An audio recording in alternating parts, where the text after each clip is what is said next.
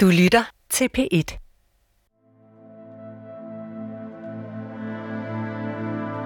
Jeg husker, at mødelokalet er stort og mørkt, og at der er et langbord, som fylder hele rummet. Ved bordet sidder der en læge og en psykolog i hvide kitler. Jeg har på det her tidspunkt været Rikkes kontaktlærer i halvandet år, og derfor er jeg sammen med Havregårdens psykolog med til møde hos Region Hovedstadens Psykiatri. Det er foråret 2013. 14-årige Rikke har på det her tidspunkt gået på Havregården i halvandet år, men nu sidder hun sammen med sin familie til et møde med psykiatrien. Havregårdens psykolog er bange for, at Rikke har udviklet en psykiatrisk lidelse, og derfor har kostskolens psykolog bedt om en udredning. Rikkes forældre er også til stede. Jeg husker, at de sidder tålmodigt og lytter til både lægen og psykologen, der fortæller, hvad de har fundet frem til i deres udredning af Rikke. Til mødet er også Rikkes kontaktlærer på skolen, Michael Funk.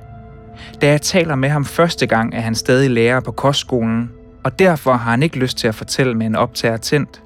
Derfor er det ikke hans stemme, du hører, men en indtaling af det, han fortæller mig. Michael Funk fortæller nemlig, at han mener, at Rikke har været udsat for et svigt, og at det fortjener at komme frem i lyset. Jeg husker, at jeg er den, der taler mest til møde, men ellers er det lærerne, der fører ordet. Lægernes dom på mødet er klar. Rikke har en udviklingsforstyrrelse, og ifølge et notat fra mødet fremgår det, at der er bekymring for, om Havregården er tilstrækkelig for hende. Jeg husker, at de fortæller, at hun har brug for et helt andet tilbud med meget mere støtte, end hvad Havregården kan tilbyde hende. Michael Funk ser derfor kun én løsning. Rikke skal væk fra Havregården hurtigst muligt. Væk fra den massive mobning, som hun er udsat for. Fra P1 Dokumentar. Mit navn er Christian Stemann, og du lytter til tredje episode af Kostskolen.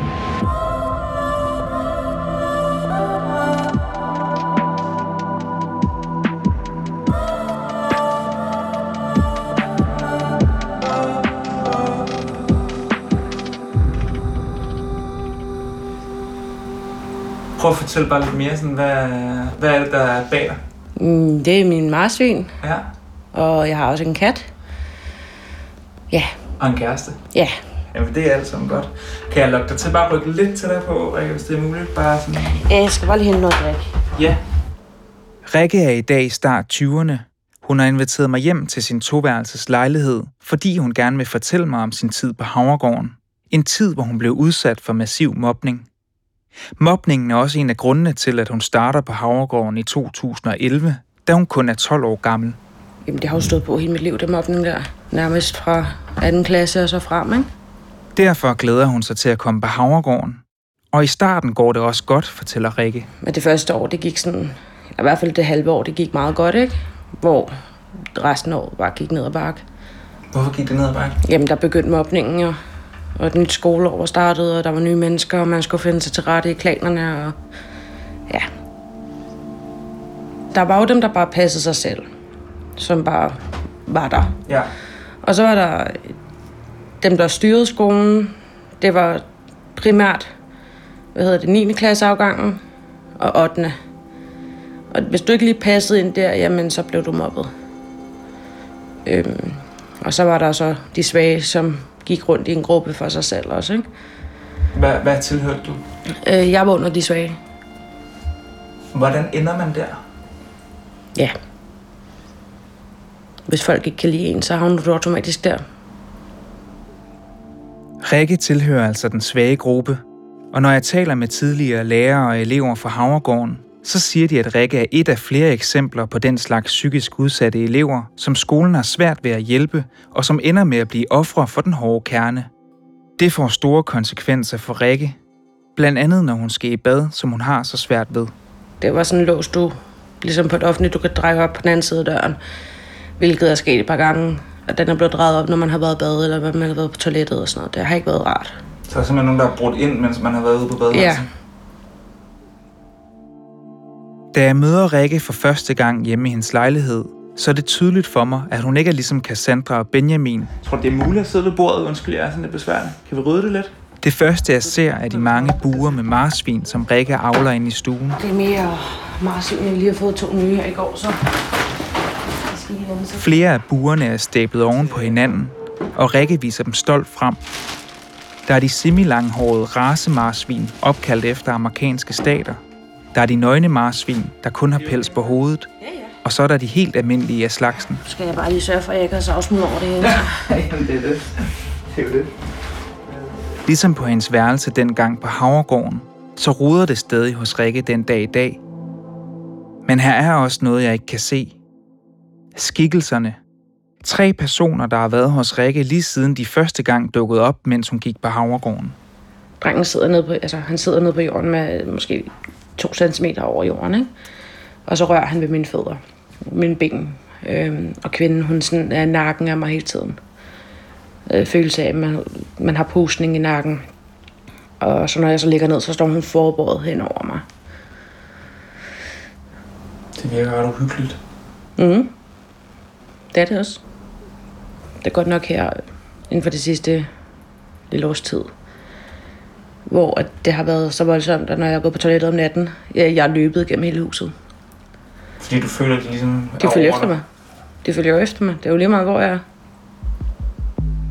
Ifølge Rikke stiger hendes angst, mareridt og syn af skikkelser i takt med, at mobningen på Havregården tager til.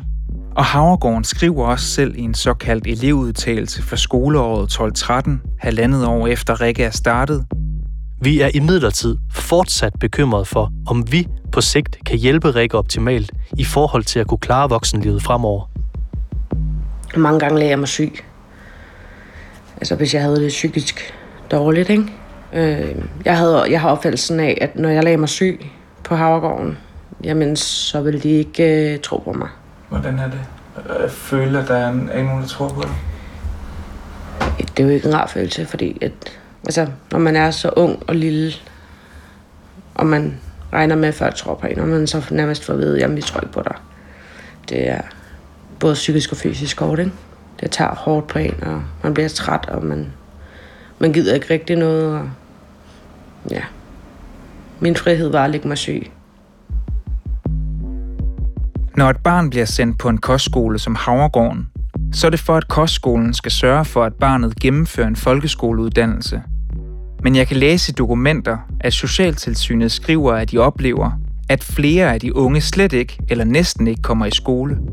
Socialtilsynet har set massivt fravær fra undervisningen, med op mod 50% fravær ifølge de unge og lærerne. Derfor er der flere elever, der aldrig får deres 9. klasses afgangseksamen. Det gælder også for Rikke. Jeg, jeg har ikke noget.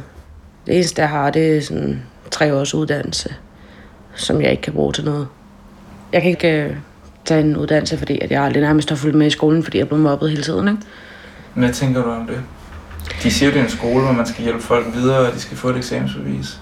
Men det har jo så ikke været tilfældet for mig. Jeg startede i klassen, der hed 6. 7. Så kom jeg op i 7. 8. Og så kom jeg tilbage i 6. 7. Og så havnede jeg så i en parallel klasse.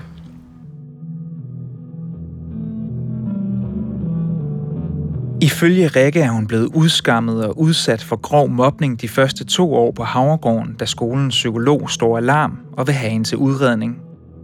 Et par måneder senere i maj 2013 ligger udredningen klar, og den indeholder en klar advarsel fra hospitalet. Så frem patienten ikke uddannelsesmæssigt placeres et sted, hvor der tages hensyn til hendes kognitive niveau samt behov for støtte til social træning, vil der være en risiko for, at patienten kan udvikle yderligere angst i funktionsnedsættende grad. Hvis patienten ikke mødes på hendes ængstelighed, skrøbelighed samt øget stresslabilitet, vil det ikke kunne udelukkes, at patientens psykiatriske symptomer, særligt sanseforstyrrelserne, vil kunne udvikle sig til en mere kronisk tilstand. Hvis ikke der bliver taget hånd om alle Rikkes problemer, så kan de altså udvikle sig til at blive kroniske, advarer lægerne. Efter udredningen kan jeg se i Rikkes journal, at der bliver afholdt et møde om hendes tilstand. Til mødet deltager en række psykologer og læger fra Region Hovedstadens Psykiatri, Rikke og hendes forældre, Havregårdens psykolog, Rikkes sagsbehandler fra kommunen og Rikkes kontaktlærer Michael Funk. Der findes intet referat af det møde, og Rikke husker ikke selv, hvad der blev sagt. Men det gør Michael Funk, da jeg taler med ham.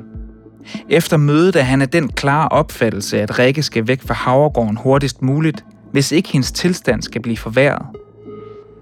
Jeg går hjem og fortæller ledelsen på skolen, at psykiatrien er kommet med en klar anbefaling om, at Havregården ikke kan tage hånd om Rikke, og hun skal væk fra skolen hurtigst muligt. Jeg har talt med Rikkes mor, der også var med til mødet. Hun husker ikke præcis, hvad der blev sagt, men hun mener, at det, som Michael Funk fortæller, er rigtigt.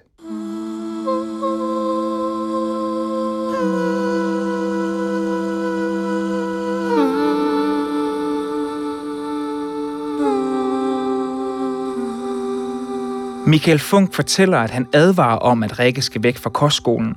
Og i Rikkes journaler kan jeg se, at kommunen kort efter mødet med psykiatrien skriver, at Havregården har vurderet, at de ikke kan imødekomme Rikkes behandlingsmæssige behov, samt at de mener, at Havregården er for stor til Rikke, hvorfor de har sagt nej til at have hende næste skoleår. Havregården siger nu altså selv, at Rikke skal væk fra skolen. Der går så noget tid, hvor der ikke sker mere i sagen. Det er lige indtil, at jeg sidder i et møde, hvor ledelsen taler om elevtallet på kostskolen, og at vi er nødt til at holde på de elever, vi har. Men så en uge senere sender Havregården pludselig et nyt brev til kommunen. Og her er det så, jeg får at vide, at Rikke skal fortsætte. For kostskolen har nu oprettet et nyt tilbud, som de kalder parallelklassen. Et tilbud, der skal fagne de børn, der ikke kan fagnes i de eksisterende klasser på Havregården. Her anbefaler de, at Rikke skal gå de kommende skoleår, og at hun derudover skal have ekstra støttetimer. Dette accepterer Rikkes kommune. Det går op for mig, at Morten Jørgensen har fat i familien og kommunen og overtalt dem til, at hun skal blive ved med at gå her. Der hopper kæden af for mig. Der råber jeg og er meget vred. Rikke ender altså med at blive på Havregården, selvom lægerne ifølge Michael Funk bad ham om at sørge for, at Rikke blev flyttet væk fra stedet, fordi det ellers ville kunne få store konsekvenser for Rikkes helbred. Det er stik imod sygehusets ordre. De har sagt, at hun skal helt væk fra Havregården, mobningen og alle de dårlige oplevelser, hun har haft her. Ellers kommer hun til at få det meget, meget værre.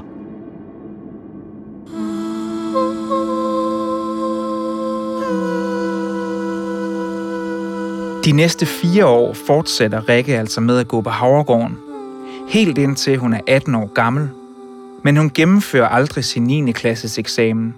Og i dag mener hun, at mobningen og den manglende hjælp på Havregården er skyld i, at hun i dag har det dårligt. Det har jo gjort, at min angst er blevet forværret. Øh, først var det sådan en mild angst, og nu er det meget svær angst. Ligesom om jeg ikke rigtig tør gå ud. Jeg skal ikke ud og handle alene, jeg skal ikke ud nogen steder alene. Jeg kan ikke tage det offentligt, for eksempel. Jeg kan ikke tage det offentlige transport. Jeg er afhængig af, at enten min kæreste eller min far gider køre mig. Rikkes daværende kontaktlærer Michael Funk mener i dag, at Rikke aldrig skulle have været på Havregården i første omgang. Og han kalder det en skandale, at hun ikke omgående blev taget ud efter advarslerne om, at hendes tilstand var dårlig, og at den kunne blive kronisk, hvis hun ikke fik mere hjælp. Altså, jeg kan ingenting selv. Ikke, ikke fysisk at skulle gå ud alene og handle, og bare det med at være alene hjemme et par timer om dagen, det kan jeg heller ikke. Mm. Jeg er simpelthen bange for, at der står nogen for min hoveddør og sådan noget. Jeg har forelagt Rikkes kommune kritikken fra Rikke, samt Michael Funks beskrivelse af, hvad der skete på mødet med psykiatrien. Kommunen skriver, at psykiatrien ikke anbefaler, at Rikke skal flyttes, men derimod påpeger nogle udfordringer og behov, som ikke kan imødekommes på Havregården. Derfor tilrettelægger skolen et nyt tilbud til Rikke, som har til formål at imødekomme de udfordringer, hun har. Ifølge kommunen sker dette med tæt opfølgning. Såvel Rikke som forældre er på daværende tidspunkt positive over for tilbuddet, og Rikke erklærer i børnesamtaler, at hun trives, skriver kommunen. Kommunen skriver samtidig, at de ikke har haft viden om, at hun skulle have lidt overlast. De vurderer, at tilbuddet på Havregården var det rigtige, ellers var hun blevet flyttet til et andet sted. Kommunen kalder det dog utilfredsstillende, at kostskolen ikke er i stand til at give Rikke en 9. klasses eksamen. Jeg spørger Rikke, hvorfor hun i flere af samtalerne med kommunen siger, at hun trives. Til det siger hun, at hun som barn havde svært ved at tale og fortælle om den grove mobning, som hun blev udsat for på kostskolen. Hun mener, at psykiatriens advarsel, den massive mobning og hendes store fravær fra skolen burde have fået andre til at reagere og hjulpet hende dengang.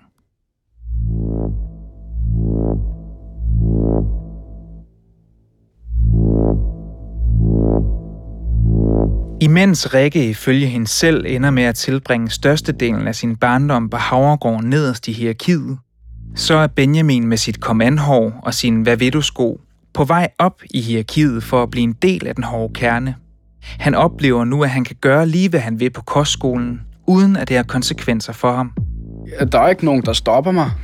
Der skete ikke så meget ved det. Ifølge Benjamin og en lang række tidligere elever, var stoffer og alkohol hverdag på skolen for en gruppe af de unge. At flere både drenge og piger ned til 12-årsalderen ofte drak, røg has, tog stoffer og dyrkede sex. Alt imod skolens regler, og at lærerne godt vidste det, men at de ikke var i stand til at gøre noget for at stoppe det. Så kom alle de andre rapper lige pludselig der, ikke? og alt det der undergrundsmusik, og, og så fordi for mange af os der, så, så afspejlede det faktisk lidt det liv, vi havde. Vi røg også has. Vi gjorde det også af en grund. Vi røg også has, fordi at vi følte os presset. Vi følte os trængt op i en krog. Det var en, en måde at komme lidt væk på op i hovedet. Vi lavede nogle penge, som ikke var på at arbejde i Netto. Det var jo også det, de sang om, det der.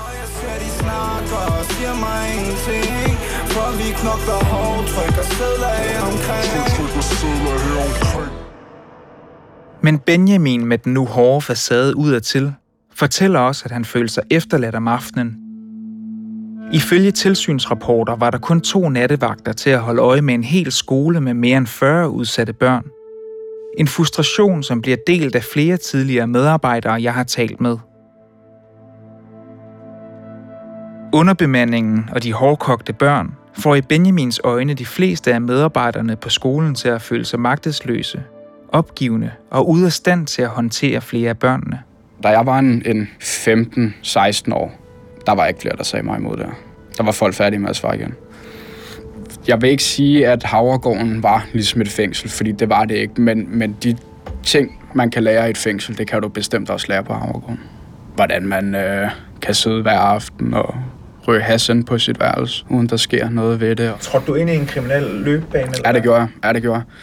Jeg, øh, jeg fik et hasmisbrug, og øh, jeg begyndte at, at hænge sammen med, med nogle af dem, der, der solgte i fritiden, og også solgte lidt op på Havregård. Altså solgte stoffer og sådan noget. Ikke? Og øh,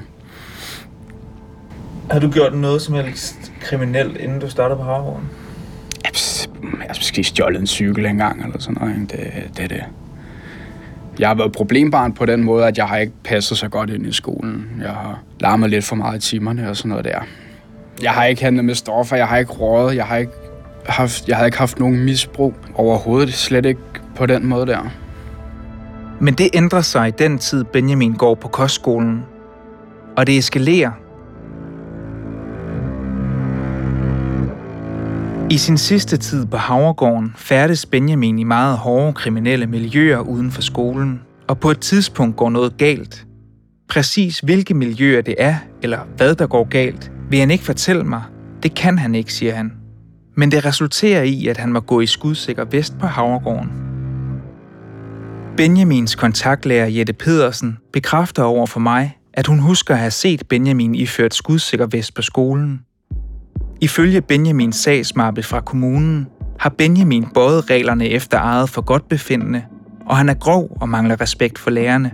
Altså, man måtte jo ikke have sex på Havregården. Og øh, det havde jeg.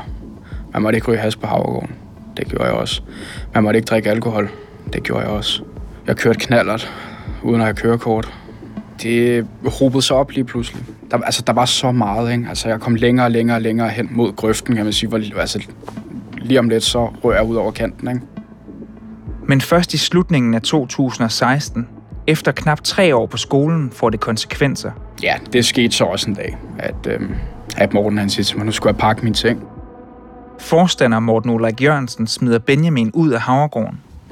Hvis Benjamin 13 år ikke var startet på Havregården, hvad var det så for en, altså hvad er det så for en Benjamin, jeg vil sidde over for i dag? Altså, hvis jeg ikke var startet det op, så... Så havde jeg højst sandsynligt aldrig endt ud i misbrug. Selvfølgelig havde jeg da også venner før, der lavede drengestreger, men det var, altså, det var drengestreger. Op på Havregården var det ikke drengestreger, der var det kriminalitet. Så der var mange ting i mit liv, jeg kunne have undgået. Men, men jeg ved, at der har siddet unge mennesker derop, inklusivt mig selv, der har været nødt til at ændre deres liv drastisk for at være oppe på den skole. Alle har jo et ansvar for deres eget liv også, og øh, er det ikke bare din egen skyld, at du er endt, som du er endt? Altså... Hver gang man tager et valg her i livet, så har det en konsekvens. At jeg tager et valg om at gå ud og ryge en joint, det har den konsekvens, at jeg kommer ind og snakker med Morten. At Morten han vælger at gøre ikke mere ved det, det har den konsekvens, at det fortsætter.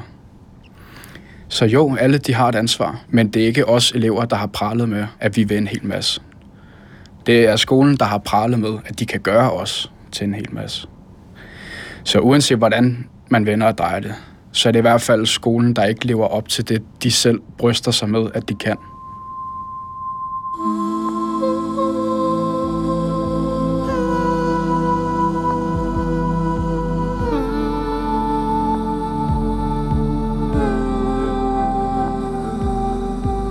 Spørgsmålet er, hvorfor Socialtilsyn Hovedstaden, der har ansvaret for at holde øje med Havregårdens kvalitet, år efter år giver kostskolen topkarakterer og konkluderer, at eleverne på skolen trives.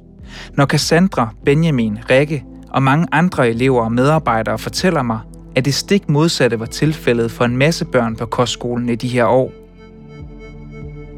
Jeg beder derfor om et interview med Socialtilsynet, jeg vil gerne have svar på, hvorfor de først i 2019 opdager en række kritisable forhold på kostskolen. Kan jeg bede dig om bare at prøve ja. at øh, bare sige, hvad du hedder og din Mie Andresen, Socialtilsyn Hovedstaden, eller chef for Socialtilsyn Hovedstaden. For at få svar på det, mødes jeg med Mie Andresen, der er chef i Socialtilsyn Hovedstaden. Det er hende, der har ansvaret for de tilsyn, der er blevet ført på kostskolen siden 2014. Jeg vil vide, om hun mener, at de har gjort deres arbejde godt nok, når de ikke har opdaget alle de ting, som de tidligere elever og medarbejdere fortæller mig. Nu, hvor vi sådan har talt lidt sammen frem og tilbage, og vi har kigget lidt på det osv., er det så stadigvæk, øh, hvad kan man sige, jeres opfattelse, det kun har foregået i 1920, de her kritikpunkter, I kommer med, eller har en fornemmelse af, om det har stået på i, i længere tid? Det er selvfølgelig altid sådan, at når et, øh, når et tilbud får så alvorlig kritik, som det vi ser her i, i Havregårdens tilfælde, så øh, efterrationaliserer vi jo altid. Og vi har selvfølgelig også været vores rapporter igennem i forhold til at se, har der været nogen, øh, nogle indikatorer på, at øh, vi kunne have set noget noget før. Øh, og umiddelbart så kan vi se, øh, at det er der ikke. Altså vi taler faktisk med de unge.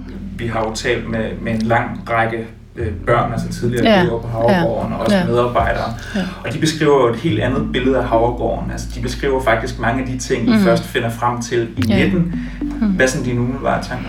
Jamen, det er da rigtig trist at høre, at det ikke er lykkedes os at afdække øh, nogle forhold. Altså, jeg kan kun sige, at de interviews og de øh, undersøgelser, vi har foretaget, de har ikke kunne pege på noget. Øh, så jeg kan jo kun understrege, hvor vigtigt det er, at man ringer til Socialtilsynet, hvis det er, at man oplever, at der er ting, der ikke er i orden. Altså vi har jo en whistleblower-telefon, hvor man kan ringe, så man kan være sikker på, at man er anonym. Øh, så det er selvfølgelig vigtigt at understrege, at den bliver brugt. Men som sagt, vi er der ikke 24-7, og vi kommer, øh, altså kravet er en gang om året, så det kan være rigtig svært, hvis ikke der er nogen, der fortæller os, øh, at der er ting, som ikke må foregå. Mia Andresen nævner whistleblower-ordningen flere gange i interviewet, og min egen research peger også på, at ingen ansatte for Havregården advarer Socialtilsynet før i 2018 eller 2019. Har Socialtilsynet i dine øjne gjort det godt nok? I bagklogskabens ulidelige klare lys, øh, så ville vi gerne have haft nogle flere oplysninger, der havde kunne give os anledning til at undersøge nogle bestemte forhold nærmere. Det havde vi ikke. Men Socialtilsyn Hovedstaden kunne faktisk flere år tidligere have vidst, at der var store udfordringer på Havregården. Det havde kun krævet et enkelt opkald til arbejdstilsynet. For aftenen inden jeg skal interviewe Socialtilsyn Hovedstadens chef, modtager jeg en stor stak tilsynsrapporter om Havregården. Det er rapporter, som Arbejdstilsynet har lavet om medarbejdernes arbejdsforhold på Havregården fra 2013 til 2018. I den tid giver Arbejdstilsynet skolen syv såkaldte påbud. Deres rapporter tegner et helt andet og kritisabelt billede af Havregården end Socialtilsynets mange positive rapporter fra samme periode. Medarbejderne føler sig ikke kompetencemæssigt klædt på til at håndtere den store bredde af elever, som for eksempel rummer meget forskellige diagnoser.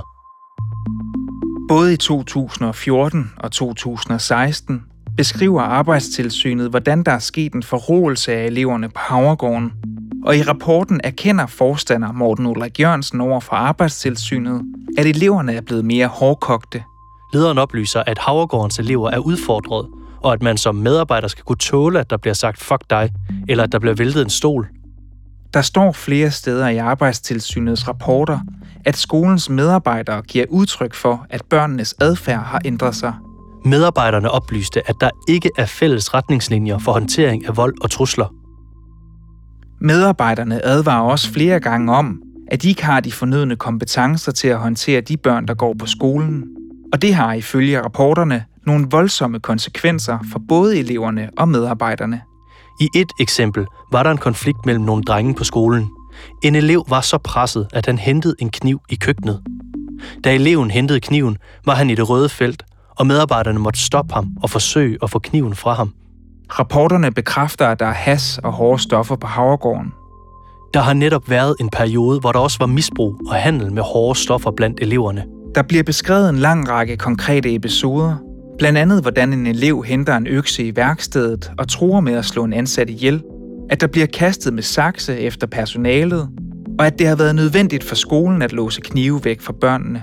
Medarbejderne oplyser, at der er elever, de kan være utrygge ved, og som de ikke har lyst til at komme i konflikt med, fordi eleverne ikke skyer nogen midler.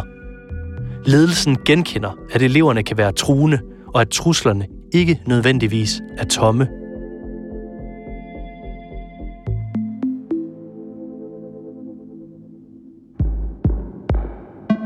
Arbejdstilsynets rapporter, der skal undersøge arbejdsmiljøet for personalet, beskriver altså fra 2013 og frem en lang række kritisable forhold på Havregården, som går ud over børnene. De selv samme år, hvor Socialtilsyn Hovedstaden giver Havregården topkarakter. Rapporterne modtager jeg som sagt aftenen for inden jeg skal interviewe Mia Andresen fra Socialtilsyn Hovedstaden. Jeg ved ikke, om hun har læst dem, eller om hun overhovedet er klar over, at de findes. Og jeg har ikke nået at forberede hende på, at jeg har rapporterne med – så derfor vil jeg i første omgang kun vide, om Socialtilsynet nogensinde har set de advarsler og påbud, som Arbejdstilsynet er kommet med. Øh, nu er vi jo åbenbart lidt presset på tid, øh, ja. Mie, og øh, jeg er heller ikke typen, der laver sådan en kanin op af hatten. Mm. Men i går aftes, det er ikke noget at lyve om, der fik vi Arbejdstilsynets agtindsigt derfra. De beskriver vold, overfald, vold mod elever, vold mod lærere. Okay. Det er nye oplysninger i hvert fald for mig. For mig. Altså det, det vidste vi ikke noget om. Det er du ved fra 13, 14, 15, 16, 17. Så ja, det er jo virkelig alvorligt, tænker jeg. Hvorfor har I ikke snakket sammen? Hvorfor har I ikke vidst det her? Ja, det, det, det ved jeg simpelthen ikke. Og så skal du spørge arbejdstilsynet, hvorfor de ikke har orienteret os. Jeg har forelagt arbejdstilsynet kritikken om, at de ikke advarer Socialtilsyn hovedstaden om deres fund på Havregården.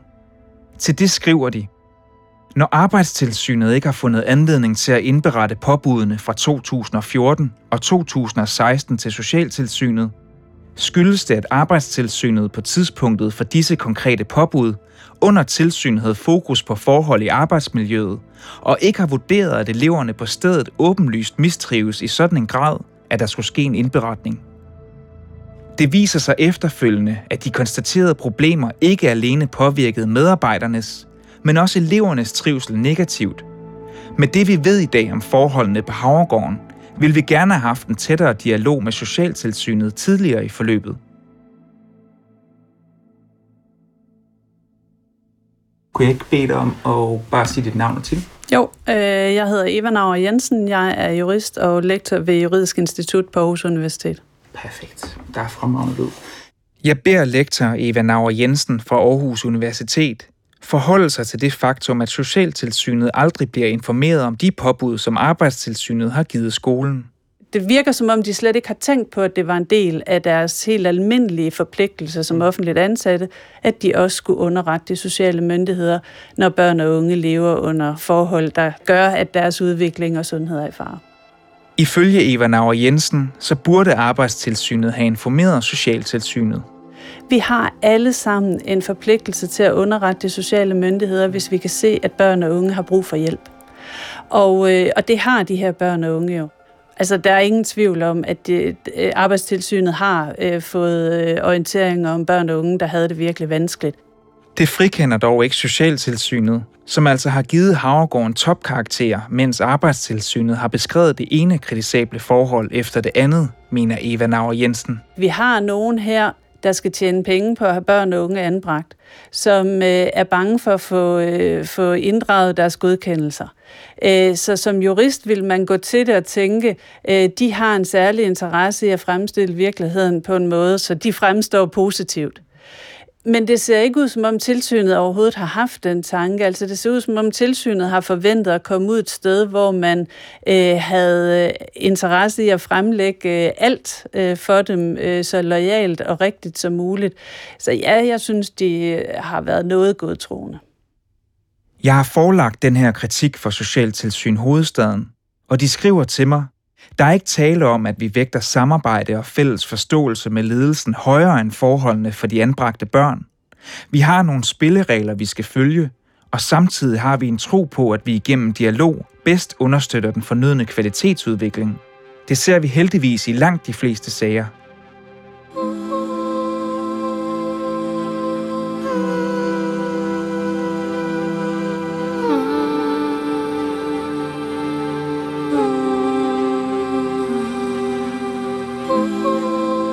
Magthierarkiet, underbemandingen og de mere hårdkogte elever på skolen leder til en anden og mere dyster fortælling. Noget, der går igen og igen, når jeg taler med tidligere elever og medarbejdere, men også en fortælling, som Socialtilsynet ikke opdager før 2019. For både Cassandra og en lang række tidligere elever fortæller mig, hvordan de har oplevet, at der sker seksuelle overgreb og krænkelser mellem eleverne på skolen – Hændelser, som Socialtilsynet, så vidt jeg kan se, ikke bliver informeret om. Det skete for flere deroppe. Og der var også flere, der, der ligesom følte sig troet til, at der var, altså, var bange for nogen, og derfor valgte at have sex med dem for at, at beskytte sig selv. Fordi de var bange for, hvad der ville ske, hvis de sagde nej. De her elever fortæller os, hvordan de mener, at medarbejderne nedtonede seksuelle krænkelser og overgreb på skolen. Der var ikke noget, der hed, øh, at du føler, at du er blevet krænket eller noget som helst. Det var bare, at du ligger jo også selv op til det. Ikke? Igen, lidt ligesom når man hører om de her voldtægter, når det kommer i retten. Ikke? Jamen, hvad havde du på at tøj? Ikke? Gjorde du selv noget for det? Det kan jo ikke undskyldes på nogen måde, når folk siger nej, så det er nej, så det er lige meget, man går i bare røv. Og jeg tror også, at øh, fordi lærerne var sådan lidt nonchalant omkring det hele, og var sådan lidt, øh, jamen det er jo egentlig ikke, du var selv skyld i det. Det gjorde også, at de her piger, de bildte sig selv ind, at det her, det var ikke et overgreb. Det var deres egen skyld. En af dem er Natashas lille søster Nina,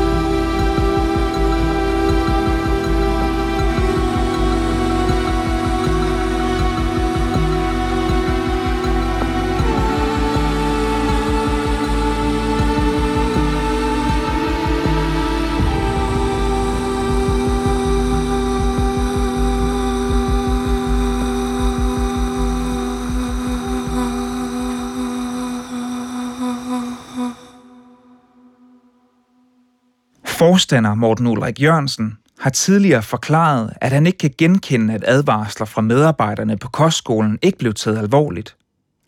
Han har også tidligere erkendt, at det er sket, at kostskolen har optaget børn, der viser sig at ligge uden for kostskolens målgruppe, men at skolen ofte først har opdaget det efter børnene er begyndt. Jeg har samtidig bedt forstander Morten Ulrik Jørgensen om et interview, hvor jeg gerne vil spørge ind til alt den kritik, der bliver rejst af medarbejdere, elever og pårørende. Men han er endnu ikke vendt tilbage på min henvendelse.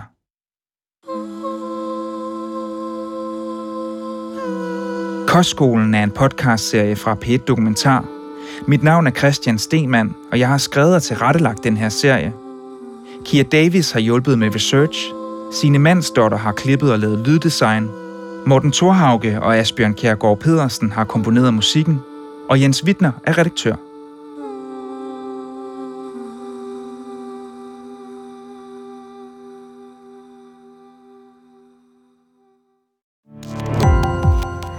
Gå på opdagelse i alle DR's podcast og radioprogrammer. I appen DR Lyd.